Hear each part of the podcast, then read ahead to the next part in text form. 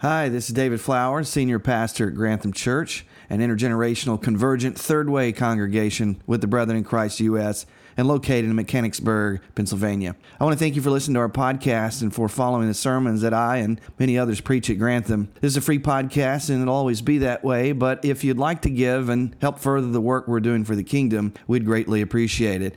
If you want to do that, you can do that by going to granthamchurch.org and clicking on the giving tab. Whether you're a member of our church or you're listening as a parishioner, it's our greatest desire that you would encounter Jesus and be changed by the good news wherever you are. Anyway, God bless you, and I hope you enjoy the podcast. Well, I hope that you had a Merry Christmas and a happy holiday. I know that I sure did, and my family. We uh, did not go to Texas this year because of the pandemic, so we stayed home and uh, enjoyed a staycation. It was a great time of rest, and I'm glad to, to be back. And I hope that uh, you're starting to get back into the swing of things as well. It's a new year, 2021, and I think we've all been welcoming this. We're just wondering how much of 2020 will follow us into this year. Um, I'm hopeful that as the year goes by, things will continue to return to normal. And as we, we've said and communicated with you, the church, that uh, at some point we will re enter the building with restrictions. So thank you for being patient and ask for your prayers for wisdom and discernment as we move forward together. So it seemed like an appropriate time, this first Sunday of 2021, to share a little bit, um, to refocus us and, and to remember who we are and where we're going as a church because of the dizzying effects of, of last year. Uh, so this is why I've pulled up a table here, and uh, if I had a fire, I would have I would have pulled that up here as well. But I do have a candle, you know. So I, I want this to, to to be almost like a fireside chat, and and a, and like it would be a conversation, and just talk about some things that that you're familiar with, because you've heard them before, but maybe maybe you need a refresher uh, this morning. So before we jump into the message, though, I want to remind you that starting next Sunday through the rest of the month is a new series. It's called Pursuing Racial Justice. As you know, for the past several years, our Peace and Social Justice Commission has helped to design a month long series that focuses on a peace and justice related issue. Last year, we focused on creation care, and this year, we'll be addressing racism and what we can do about it in a series, as I said, called Pursuing Racial Justice How the Gospel Confronts America's Original Sin. Uh, we're going to ask questions like What does the gospel have to say about racism? What should Christians do in response to racial injustice? It's going to be an informative and a practical series. So I hope that you'll plan to join us next Sunday as we learn how to follow Jesus in solidarity with the vulnerable and testify to God's reconciling love to the world. So stay tuned this week to your inbox from the email from the pastor as I'll be sharing how you can join the church wide learning community via Zoom uh, each Sunday morning. In the meantime, you can see our series outline and a wonderful lineup of speakers at our, at our website at the Peace and Social Justice page there granthamchurch.org. So check that out. Well, before we go any further and dive into today's message, uh, would you pray with me? Let's center and focus our hearts upon the Lord.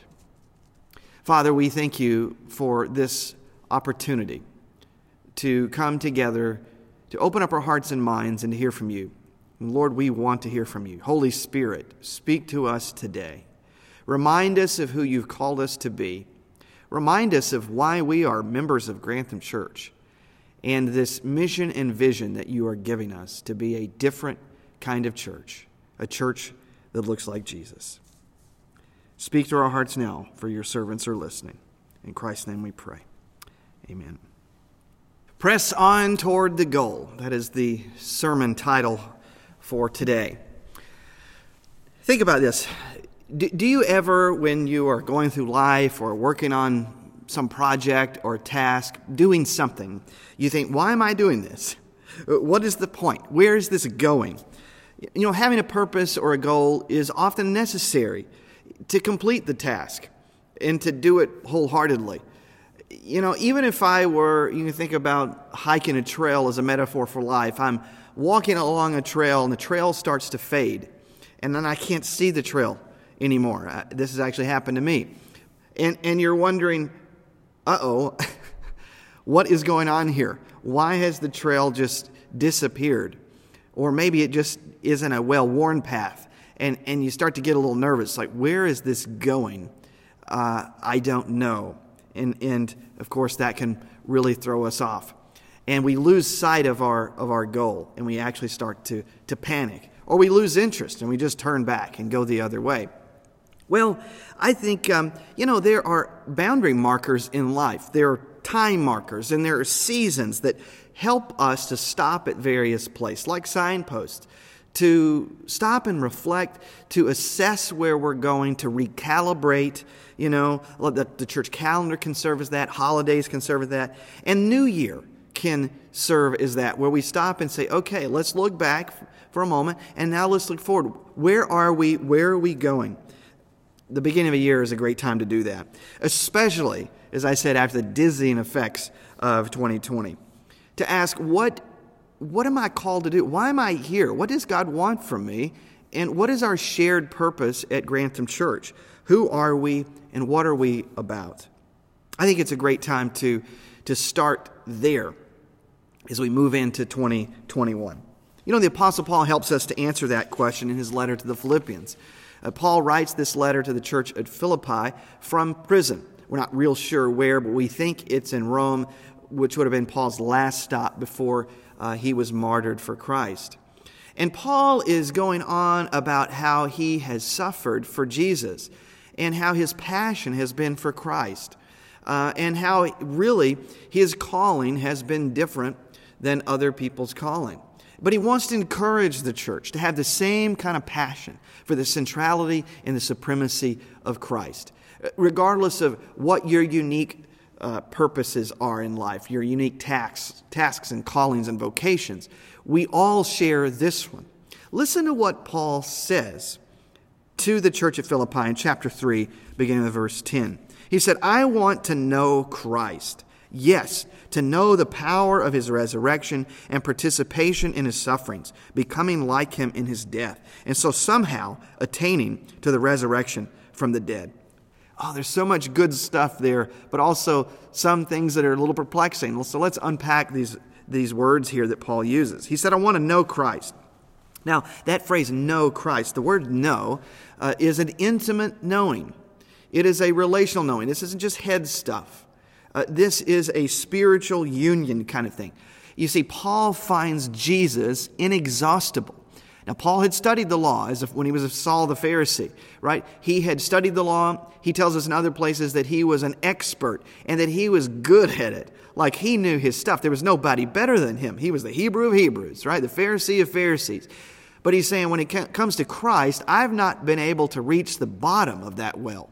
Like that's how good, how deep, how wide the love of Jesus is and, and how mysterious the person of Christ is. I want to know Christ in that way, Paul says. I want to know the power of his resurrection. What does he mean there? He says, Those who are in union in, with Christ can know his power within them. That's what Paul, I think, is saying.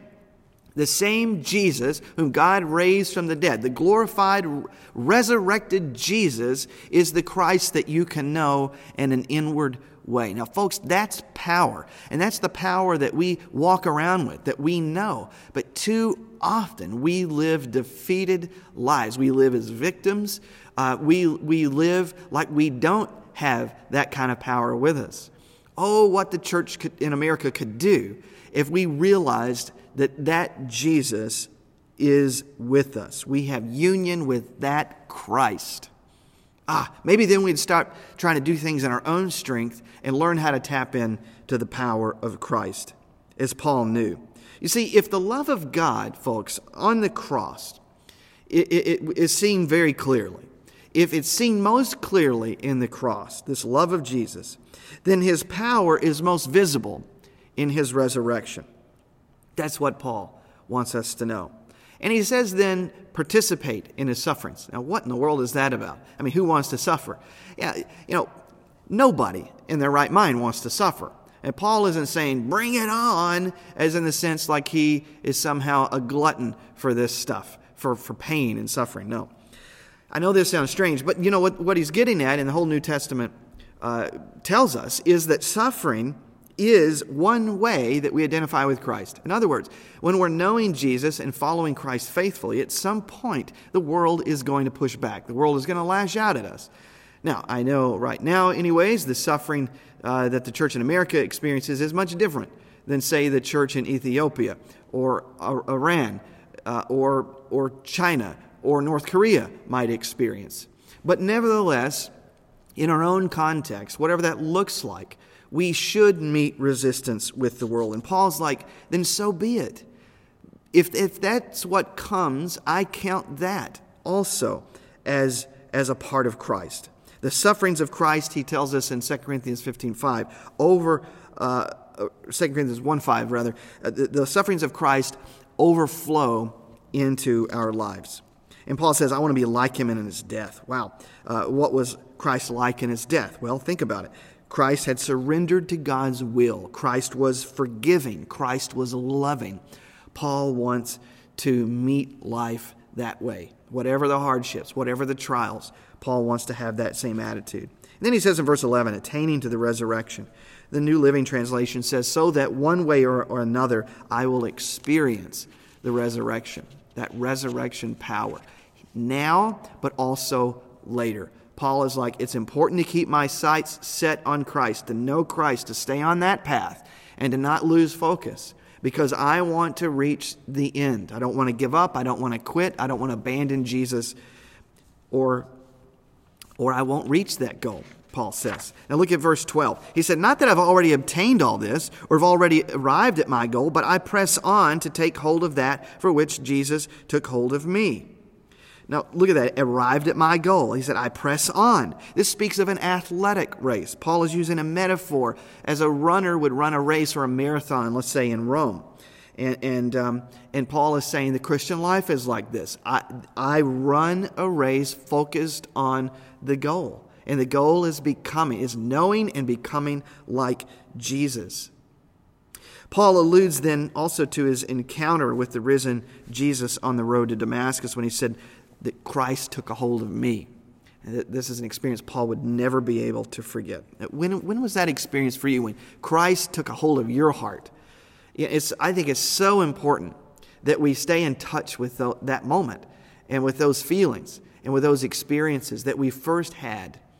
Often, those experiences and those memories can regenerate life in us, can restore to us the joy of our salvation, can have us stop and say, yeah, this is why I got into this to begin with, because Christ took a hold of me. I'm going to press on toward this goal of knowing him and making him known.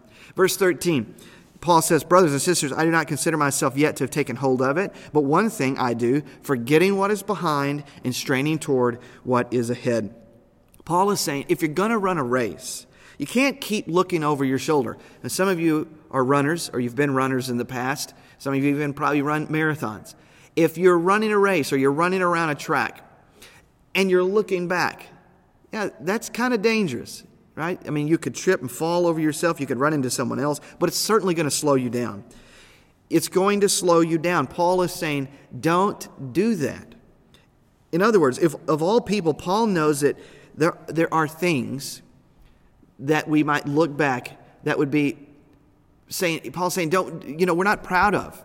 Some of those things that we look back we're not proud of, we're even ashamed of. That there are things that have happened to us, things that we've experienced that aren't pleasant.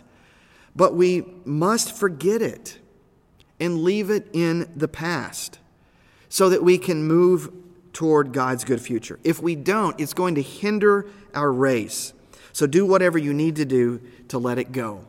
Confess, forgive, grieve, repent, heal, but be intentional about it, folks so many believers in the church, I see this no matter what church I've served in, who are not intentional about healing. You know, and hurt people hurt people, right? It, when, when folks walk around with bitterness and then uh, walk around with hurt and then they project that onto others. And they never really get serious about healing, about really dealing with what's going on inside and what the real problem is and, and letting Jesus meet us there and heal us. Well, we can't be of use to God. Those kinds of things that happen in the church because people not dealt with their junk. So deal with your junk, especially the junk from 2020. Don't bring it into 2021. Repent, grieve, forgive, heal, do what's necessary. Otherwise, it's going to negatively impact your faith. Verse 14, again, Paul envisions an athlete like someone in the games in Rome, as I said, who wins and receives their prize from the emperor himself. Look at he says, I press on toward the goal to win the prize for which God has called me heavenward in Christ Jesus. Of course, Paul isn't talking about getting a prize from, from, from the emperor, but rather from Jesus. For Paul, it is Christ who reigns from heaven who will give him his reward for finishing the race. And Paul wants his readers to make his ambition their own. Verse 15 All of us then who are mature should take such a view of things. And if at some point you think differently, that too God will make clear to you. Only let us live up to what we've already attained. Look at verse 15. Paul is confident that his view is right about his perspective on enduring faith and that mature believers will agree with him. So we should agree with him if we want to be mature. Verse 16, the Greek there literally says to, to what we arrived by the same to walk, meaning strive for maturity, but be content with what you have and where you are. The New Living Translation says, but we must hold on to the progress that we've already made. Don't lose those things. Keep going. Therefore, pressing on for us, church, those of us who are disciples, means that we continue to practice the fundamentals of our faith. That is, the spiritual disciplines of prayer, of devotional reading, uh, of Bible study, of fasting, of worship, of fellowship, all of these things, you know, are so important and they remain important. We never we never lose those as we grow in Christ. They continue to give us life. And as a church, it means that we remember who we are, who we aspire to be, and what God has called us to as we press on together with the basics of Christian discipleship and how we are embodying that at Grantham Church, how we're leading others to know the God who looks like Jesus. Uh, here is a way that we have been talking about this at Grantham Church. We say we are intergenerational, that we're convergent, that we're third way. Let's look at those three uh, to begin with. In other words, our call is to bridge the divides in our world by beginning with our own church. If you notice that, when we say we're intergenerational, that we're all ages, all generations worshiping together very intentionally, and that we're convergent. We're holding traditional, ancient together with the modern and contemporary worship, and all we do is another way that we're bridging divides. And of course, third way, which you've heard me talk a lot about at the end of last year. All of these things are, are to promote and pursue diversity in our leadership, in our, in our congregation, to embrace convergent worship, to model third way unity that bridges the divides of political and theological differences. We should get excited about this. There, you know, how many churches are being intentional about that? We also want to warmly welcome all who enter our doors and actively participate in meeting the needs of our local community and generously support our ministry partners in the U.S. and around the world. We're excited about those things. We also want to equip and empower our members to share their faith with those who are spiritually curious, to invite people to join us in worship, and lead people, again, to the God who looks like Jesus. And we want to help our members understand their spiritual gifts, their talents, and, and skills as followers of Christ and, and, and discover what our unique callings are, what it is that God wants you to do in knowing Him and living out the gospel. We are helping equip disciples of Jesus here at Grantham. Uh, to bridge the divides, to be passionate about Jesus, and to make disciples. We want to make disciples who are who, as I said, are, are passionate and overflowing with enthusiasm about Jesus. We are committed to spiritual formation and making disciples by working the spaces through public worship, learning communities, sermon based small groups, and intimate accountability groups, which we hope to do more of in the future. And so think about that. We are working the spaces. Here's the graphic I've shown you before about what this looks like. We have public space, social space, personal space, and intimate space. And it's critical that we work all of these spaces together. Now, if you look at that graphic, we know that right now we can't do public space type stuff. Not until the pandemic uh, starts to wind down, come to end where we have a hold of this thing and we can re enter the building and begin to enjoy that space. And I know we, we have grieved the loss of that, and, uh, and that's very important to us. And, and that's good, it should be. But we make a mistake when we neglect to see that the social, personal, and intimate space is also what it means to be the church. And this is why I've said all through the pandemic that this is an opportunity for us to experience the church in these other spaces that maybe we've not really invested in like we should, or maybe we've neglected. And so that's what I, I hope that God will teach us through the, the remaining uh, time that we have in this particular situation. While we can't work the public space right now, we can work the social, personal, and intimate spaces through learning communities, through small groups, through, through Bible studies, through friendships in the church, regular rhythms and routines in these spaces. Remember, part of being a disciple and making disciples is to maintain spiritual balance and health. And here's a graphic I've shown you before that helps us to see this. Notice what is the top of the triangle God, which is the up, the church, which is the in, and the world, which is out. We want to be loving God through prayer, fasting, devotions, Bible study, all of those spiritual disciplines, as we said. And we also want to be loving each other through worship, service, accountability, all of those things together. And outwardly, we want to love unbelievers by sharing the gospel and being peacemakers and serving the poor and the needy. And it's important to keep a balance of these things. We're always working to maintain the up, the in, and the out. We're, so we're working the spaces in the church, and we're also working the triangle the up, the in, and the out. Again, remember what's at the top and where this begins for us. It begins by knowing and loving God. So it says to us, we must stay connected to Jesus. Listen to what Christ said in John chapter 15, verse 5. He said, Yes, I am the vine, you are the branches. Those who remain in me and I in them will produce much fruit. For apart from me, you can do nothing.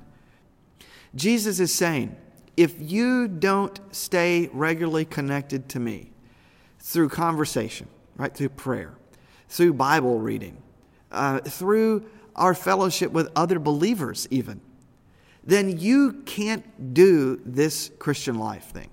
You can't be a disciple. Jesus said it. You can't do anything. You're not going to grow. Uh, you're not going to, to, to be the fully formed and fashioned human being that you need to be. You're not going to discover God's will for your life. You're not going to ultimately if you are a Christian, be happy. So we have to stay connected to Jesus. Listen to what he says in verse 6. Anyone who does not remain in me is thrown away like a useless branch and withers. Such branches are gathered into a pile to be burned. But if you remain in me and my words remain in you, you may ask for anything you want and it will be granted. When you produce much fruit, you are my true disciples. This brings great glory to my Father.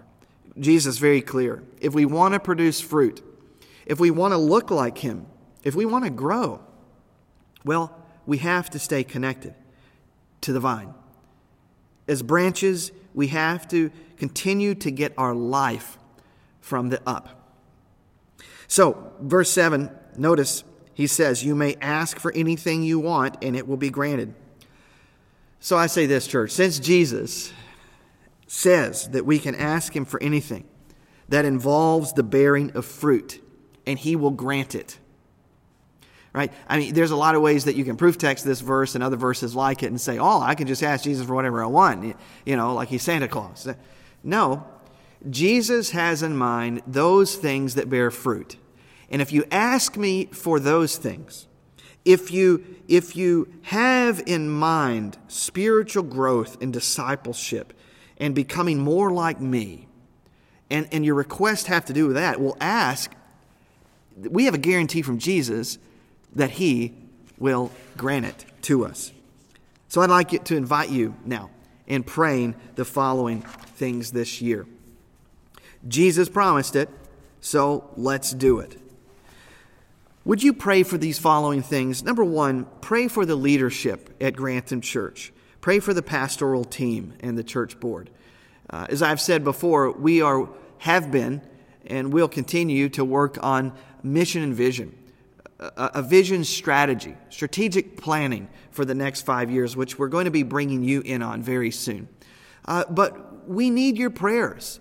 We need your prayers that the Lord would guide us, the Lord would continue to build our team, the Lord would continue to give us clarity about who we are and where we're going as a church. Also, please pray for the search in the hiring process and the rebuilding of the church staff. It's right now it's me, Pastor Dave, and Pastor Denise, and we're going to be hiring a part-time youth pastor as well as a full-time discipleship pastor, as well as filling the support staff roles. We need your prayers for that. Pray that God would guide us in this process. And the third thing, pray for the development and implementation of that five-year mission and vision that I'm talking about, which we're going to be bringing you in on. We, we want to get excited by this vision. We want to see very clearly who it is God's called us to be and what He's called us to do post COVID and in a post Christian society and culture. Pray for that. Pray for that, that God would give leadership, but also the congregation clarity about those things in the coming days, weeks, and months. And the fourth thing, pray for increased connection among our congregation. Pray that people wouldn't withdraw and just wait until we're back in the building. Pray that people would move forward and take, take advantage of this opportunity to invest in the social, personal, intimate spaces of the church. Pray for the deepening of discipleship and spiritual growth in our members. And lastly, pray for increased passion, energy, and holy momentum. I believe that God is going to do that this year. I really believe that. At some point, right, we're, we're going to start bringing new team members on board. We're going to come back into the building at some point with restrictions, and then probably toward the middle of the latter part of the year, operating normally again. So pray for these things. Pray that God would use all of these things and, and, and the things that we've already been seeing Him do, positive things in the midst of all our trials, that He would use that uh, to, to help propel us forward into his good future. Now, why do these things matter? They matter because this is about the furtherance of the Great Commission and the kingdom of God in our midst. And we have a part to play in that. Why do we want to grow our church in these ways? It's for the glory of God and the fame of His Son. It's not about us, it's not about any of our leaders. This is about furthering the agenda of God. It is about knowing more of Christ's life, as Paul said, and pressing on toward the goal. We desire to be a thriving church so that we might lead others to the God who looks like Jesus. And I really believe that that's what God desires for Grantham. I, I, I see this very clearly in my mind and heart that we have a, an opportunity to be a different kind of church, a church for those who have been burned by, by fundamentalist expressions of Christianity, by those who are tired of what they see in evangelicalism because it doesn't look like Jesus. Those who may be cynical, who need to become hopeful realists, those who need to believe again, those who are looking for a, a, a life giving expression of Christianity. We can be that. A church that, as I said, bridges the divide, that's serious about following Jesus and looking like Jesus and leading others to the God who looks like Jesus. We can do this. God has given us the resources. And if we don't have them, He says all we have to do is ask. Will you do that with me? Will you do that with your staff? Will you pray about these things? And will you be so bold as to ask? You know, this is what Paul said in Ephesians chapter 3, verses 20 and 21. You've heard me use this verse many times before, and I don't want us to forget it. It's a prayer that Paul prayed, and I want it to be our prayer as we end today. He says, Now all glory to God who is able, through his mighty power at work within Grantham Church, right? Let's just put that in there. To accomplish infinitely more than we might ask or think. Glory to him in the church and in Christ Jesus through all generations, forever and ever. Amen. Grantham Church, will you believe in Jesus to do greater things in 2021? Will you commit to praying, to giving, to serving, to staying connected, to working the spaces as you are able? And will you join me in, in embracing a vision of, of, a, of a God who looks like Jesus and bringing others to know this God, that we might be set free, that we might know his peace and his joy, that we might know his will for our lives and for our world? A world that's much better than the one we see right now. We can do it if we'll believe. And we can do it if we'll ask him for what we need. We have a lot of resources at Grantham, but what we don't have and what we need can be supplied to us if it's for the bearing of fruit. Jesus said all we have to do is ask, and He'll give it. He'll grant our request. So I invite you to join me in asking. Wherever we see needs, whether it's money, whether it's volunteers, whether it's new staff members, whether it is new ministries, whatever it is. May God deepen our faith this year. May God give us the boldness and the courage to imagine great things so that He can then blow our minds with even better things. I believe that, church. I'm calling you to believe that with me. Let's go into this year trusting God to provide for us and do great things. Let's make it a great year, church.